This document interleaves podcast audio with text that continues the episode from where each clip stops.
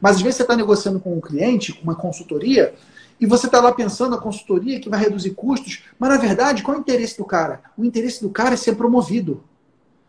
O interesse do cara é ser reconhecido pelos sócios. No momento que você captura esse interesse dele, geralmente interesses são pessoais, são individuais, e você começa a direcionar o seu discurso para ajudar a resolver o interesse dele, pronto, a negociação está fechada.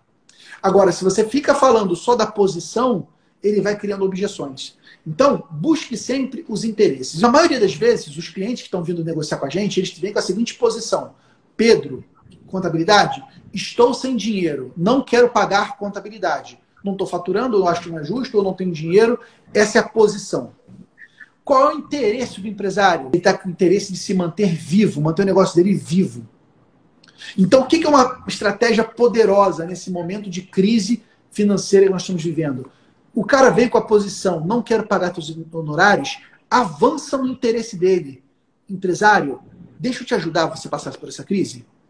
Olha só, o meu honorário contábil, vamos supor, o meu honorário contábil, a gente cobra R$ 1.500, vou pegar o teu exemplo, R$ 1.500. Geralmente esse honorário de R$ 1.500, Fernando, a gente cobra em cima de um, uma empresa, um faturamento, sei lá, de 90 mil reais, suponhamos, 100 mil reais por mês, vamos para arredondar. Então, uma empresa de 100 mil reais por mês, eu cobro mil reais por mês de honorário. Vamos supor que essa empresa esse, esse empresário vai contratar um outro contador que vai cobrar mais barato, vai cobrar 700 reais. Cara, a diferença entre mil reais e 700 reais são 300 reais. O que, que são 300 reais dentro de um orçamento de 100 mil reais? Não é nada. Não é nada. Economizar com o contador no momento de crise é uma das maiores burrices que o empresário pode fazer. Porque o ganho é mínimo.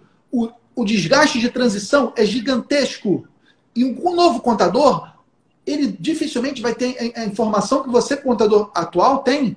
Então você precisa esclarecer isso, mostrar que você pode ajudar a resolver o seu interesse, que é manter a empresa dele viva. E aí é óbvio, você como contador, você tem que ter repertório. Por isso que eu defendo tanto essa postura do contador consultor. Você tem que ter repertório para ajudar esse empresário a passar por essa crise. Mas lembra disso, toda negociação existe aquilo que se mostra que é a posição.